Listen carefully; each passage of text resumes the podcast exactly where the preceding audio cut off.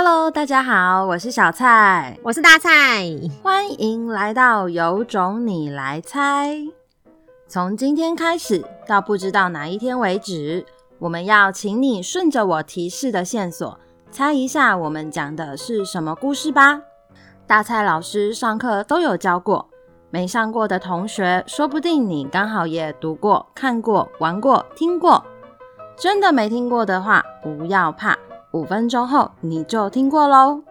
总之，不管你从哪里来，有种你就跟着我们给的线索猜一猜吧。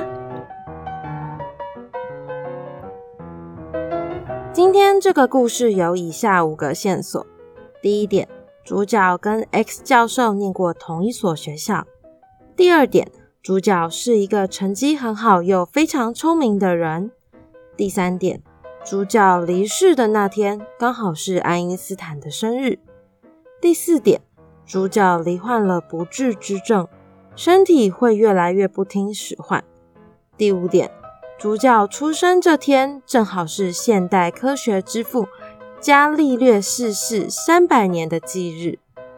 以上就是今天主角的五个线索。如果你猜对了，记得要来跟我们说哟。我们就请大蔡老师揭晓吧。到底是谁跟 X 教授念同一个学校，成绩好又很聪明？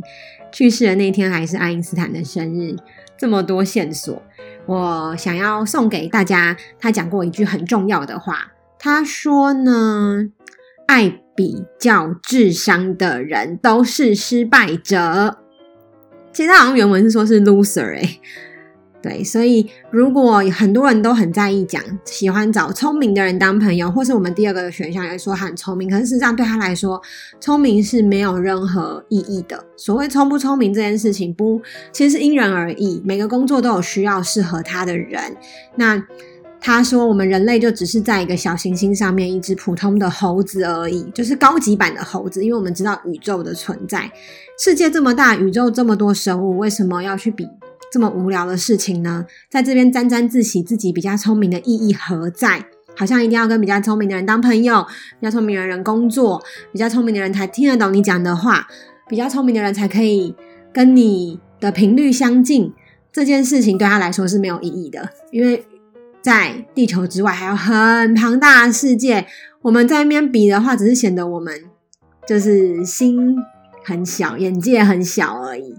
好啦，那这个人呢，他的称号叫做宇宙之父，也就是霍金 （Stephen Hawking）。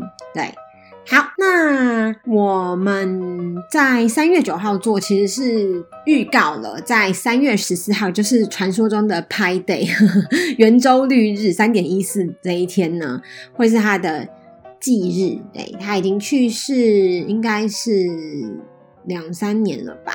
嗯。好，那我们就来看一下刚刚小蔡老师讲的这些线索。好了，他跟 X 教授念过同一所学校，因为那时候我给学生猜的时候，我们刚好前面讲过 X 教授念过牛津大学，所以呢，霍金也念过牛津，他也念过剑桥啦。其实他就是一个英国人，嗯，那他从小就天资聪颖，对，所以确实他是一个非常聪明的人。但是他在意的并不是他聪不聪明，就像唐凤有在讲啊，每个领域都有他适合他的人，天才，每个领域都有适合他的工作的人。就像我可能在教作文很适合，那我可能是我教作文这个领域的天才，可是我对数学非常不擅长，那我到底算天才还是蠢才呢？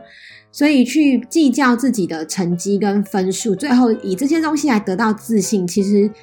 确实有很多这样的人，但其实他是很可怜的啦。我个人觉得，因为你就活在这些数字的空洞中，等到你出来工作之后，或是你长大成人之后，没有成绩了，你要怎么样衡量你的成就表现？你就会说是薪水呀、小孩的成绩呀，那你永远都比不完的。然后最后要比谁比较长寿吗？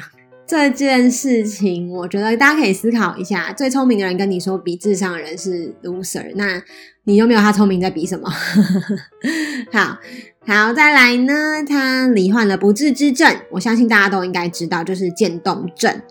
嗯，他去世的那一年的，他是三月去世的，同一年十一月，海绵宝宝的作者也去世，也是渐冻症。嗯，那其实他是一个运动员神经的退化啦，嗯，算是不不治之症。因为这样的关系，霍金在二十一、二十二岁就被宣判离病，得了渐冻症，一直到七十六岁左右才去世，多活了五十几年。那这背后当然就是不可能是他一个人的成就啊，所以也就是因为这样，他才在意。智商以外的东西，因为我再聪明，当我身体不经使唤的时候，我需要的帮忙不是那些觉得自己成绩很厉害的人，他们不一定会站出来帮我，诶，是爱，是我身边真的爱我的人才会站出来帮我。所以他说，你们不觉得很有趣吗？就是他最后这科学家他讲的一个东西，他觉得人生一切的答案就是爱。就是科学家不是什么东西都是要有证据的嘛？可是爱找不到证据啊，爱很难用数学算出来。但是他最后却觉得只有爱可以是一切事物的解答。嗯，可能就是因为他走过这一遭吧。他发现在他生命中已经没有任何人可以陪伴他，因为你们知道久病无孝子，生这种病你身体不听使唤，你连上厕所什么可能都要处理非常久，尤其是在那个年代耶，我们的阿公阿嬷的年代，更是麻烦到不得了。那这样子愿意这样照顾他的人，陪伴他、倾听他，然后让他可以发挥长才的人，那是要多大的爱，是不是？好啦，那我们就来听听看我们学生造的句子好了。我们先听一个五年级佩玲造的造句，他用了我们所有教的词，超级厉害的。他说霍金是一个拥有人文气息、充满人文底蕴又博览群书、闪烁着对科学痴迷的人。没错，我们教了人文气息，也讲了人文底蕴，还教了博览群书，所以也会有学生说：“哦，霍金呢，他是一个博览群书，但却不是两脚书橱的人。”然后呢，再来呢，我想分享的是永成造的句子。永成也是五年级的，那其实永成他应该不算造句啦，就是因为我们在上课的时候问大家说，霍金说炫耀自己智商的人都是失败者，那你怎么看？那永成讲的非常好诶，他说：“我觉得用智商来比较人的聪明是长久以来的刻板印象。如果单用智商来评断一个人，那么智能商数就是智商低的人，智能商数落在平均值或平均值以下，却有专长的人，不是就不被大家认可了吗？”意思就是，假设他今天其实是很擅长，譬如说他是米其林三星的厨师，好，可是他可能算出来的智商当年测出来不高，那这样子的话，你就不认可他了吗？你们可以想一下。好，再来呢，是一个七年级的学生，实体课的学生选正，他在昨天我们大风团体课开课，他造的句子，他把我们上课教的词呢，因为他七年级嘛，他要选七个来造句。他造得非常通顺，这个就是所谓的收敛思考。你要练习把我上课讲过的词融入在自己的文章里面。你要怎么去摆放？要放在对的位置，真的非常难。大家大人自己来看一下。你要把史蒂芬·霍金、两脚书厨、博览群书、晴天霹雳、罹患渐冻症、黑洞全部融合在一起，你就要想一下了嘛，对不对？好，那我们来念一下选正造的句子。他说。一九四二年一月八号出生的史蒂芬·霍金，从小就在人文底蕴丰富的环境中成长。他博览群书，但并不是两脚书厨的书呆子。在他二十二岁时，得知了一个晴天霹雳的消息，也就是他罹患了渐冻症。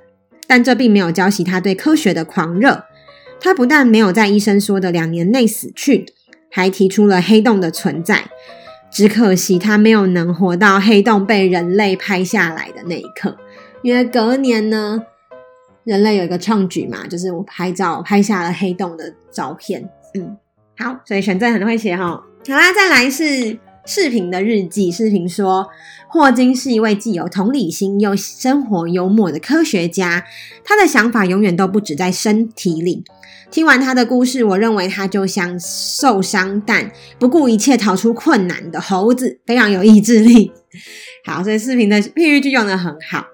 最后，最后，最后，我想要念一个，也是嗯四年级的学生。那为什么我觉得他这篇很特别？是因为他就是前面我们其实已经念过好几次他的文章了，他正在不断的苦练精进，然后透过一个寒假。疯狂的写了十几篇作文之后，整个程度大提升诶，暴暴风的提升。果然，在小朋友身上，有时候你是可以看到无穷的潜力的。还有跟着小朋友，或是我们自己有空去完成一件事情，从头学一件事情，是可以把这个自信转移到其他地方。譬如说，你现在你知道，你这样写作文是会进步的，那你未来在学别的东西，譬如说你在学新的语言，好了，日文、德文，或是你要学数学。你要学程式语言都是一样的，你也会进步，因为这个成功的经验告诉你，原来一件事情只要找到对的方法，然后剩下的事情就是你要有自律的去完成，然后不断的修正、进步、修正、调整。卡关的时候反而是一个最棒的时候，因为它是镜子，它映照出来你面对挫折的时候你的真实样貌，就是当你失败、当你卡关的时候，你愤怒。那其实就显示了你其实内心的样子嘛。你放松的看，也显示了你的内心的样子。我们一定都会焦虑不安，那个东西其实就是只是展现我们是一个怎样的人而已。所以学习一件事情，长大之后回来看才发现啊，原来都是在展现我的个性而已耶。所以这个小朋友，我觉得他展现出来的就是很耐操。好啦，那我们就来。念一下他的文章好了，他是四年级的庭云。这篇文章呢，他是写种下希望的种子。种下希望的种子，大家可以想一下，你要怎么放入霍金这个例子？嗯，好，那这是他真人真事，我觉得他写得很好。来念一下整篇文章好了。每个人的心里都希望可以种各式各样的种子，例如善良、自信、耐心等，而我也不例外。我希望种下一颗永不放弃的种子。记得去年有一次，我在写功课时，妈妈突然叫着说：“好消息，好消息，你要参加作文比赛！”这消息仿佛晴天霹雳，我的眼泪像是从地底下涌出来的泉水一样流个不止。妈妈请作文老师来家里教我，一堂一堂的过去，我每次都又吵又闹，老师几乎要放弃我了。我也借机跟姐姐吵架。但是在妈妈跟老师的鼓励下，我一篇一篇不断的练习，终于得到了令我满意的五级分。以上呢，大家都说作文是瞎掰，对不对？可是呢，这是真人真事，因为我跟他一起走过这一段，他真的是有涌出来的泉水啊！好啦，前几天妈妈向我们介绍今年学测的一位得了肌肉萎缩症的考生，他说：“我不要同情，我要靠努力赢得你们的敬重。”因为他靠着自己的努力得到了学测六十七级分。再来第二个例子，他就放入霍金了，大家听听看哦。英国知名科学家霍金曾经说过：“记得抬头仰望天空，而不是低头看着自己的双脚。”他患有渐冻人症，身体动弹不得，无法发声，仍坚持他的研究。他的精神值得学习。没错，他就是这样子把它放进去，因为他的题目是什么？一颗种下希望的种子，所以霍金就是要大家去看到生命要有什么抬头天空就是希望嘛。好，最后他放了另一位家喻户晓的美国发明家爱迪生，遭受了数千次的失败，最后发明了我们天天都在用的电灯。以上这几位都是永不放弃的好榜样。总而言之，我要呵护我这颗永不放弃的种子，我要每天帮它浇水，使它发芽开花。而最后得到它甜美的果实，让它继续传承下去。有没有给他一个那个罐头音效？就是哇哇哇，太厉害了！好，真的，因为我认识他，我知道他的这一路 走过来说真的，如果这个文章给我看的话，我可能会觉得是时光机已经快转到两年后，我会觉得说，好啦，我相信他会写出这样的文章，可能那时候应该是他六年级的时候，而不是在现在。所以，我真的觉得很感动诶，这篇文章就是跟霍金一样 令人感动。其实，所有事情都是这样，我们都看到那个方式，那个东西就在那里，答案就在那里。但是，小朋友能不能做到，跟这个过程，其实就是不断的就是呈现了我们之间的互动啦。你今天一直 push 他，强硬的逼迫他，他可能。会反感到崩溃，可能会没办法调试，可能会痛苦很恨这件事情。今天你是有弹性的，给他一定的纪律，然后呢，在这中间那个那怎么要怎么讲啊？就那个那个松紧是自己去拉扯的，这个过程家长是去扮演这个拉扯的人，小孩就是去在这个中间，他可能有些心魔，我们就是鼓励他，然后给他专业的协助。其实最后、最后、最后展现的就是这个学生他自己内心，他真实的、真正的实力，他是有这个能力的。那我觉得他们学校老师更厉害，因为他们老师一直疯狂指派他去比作文比赛。然后之前我还想说，为什么一直指派他呢？他其实也还 OK，但就是老师是看到了他什么特别的地方啊？嗯，那我今天看到这篇文章，我真的觉得，嗯，我在他身上就看到了，原来他是有这么有潜力的。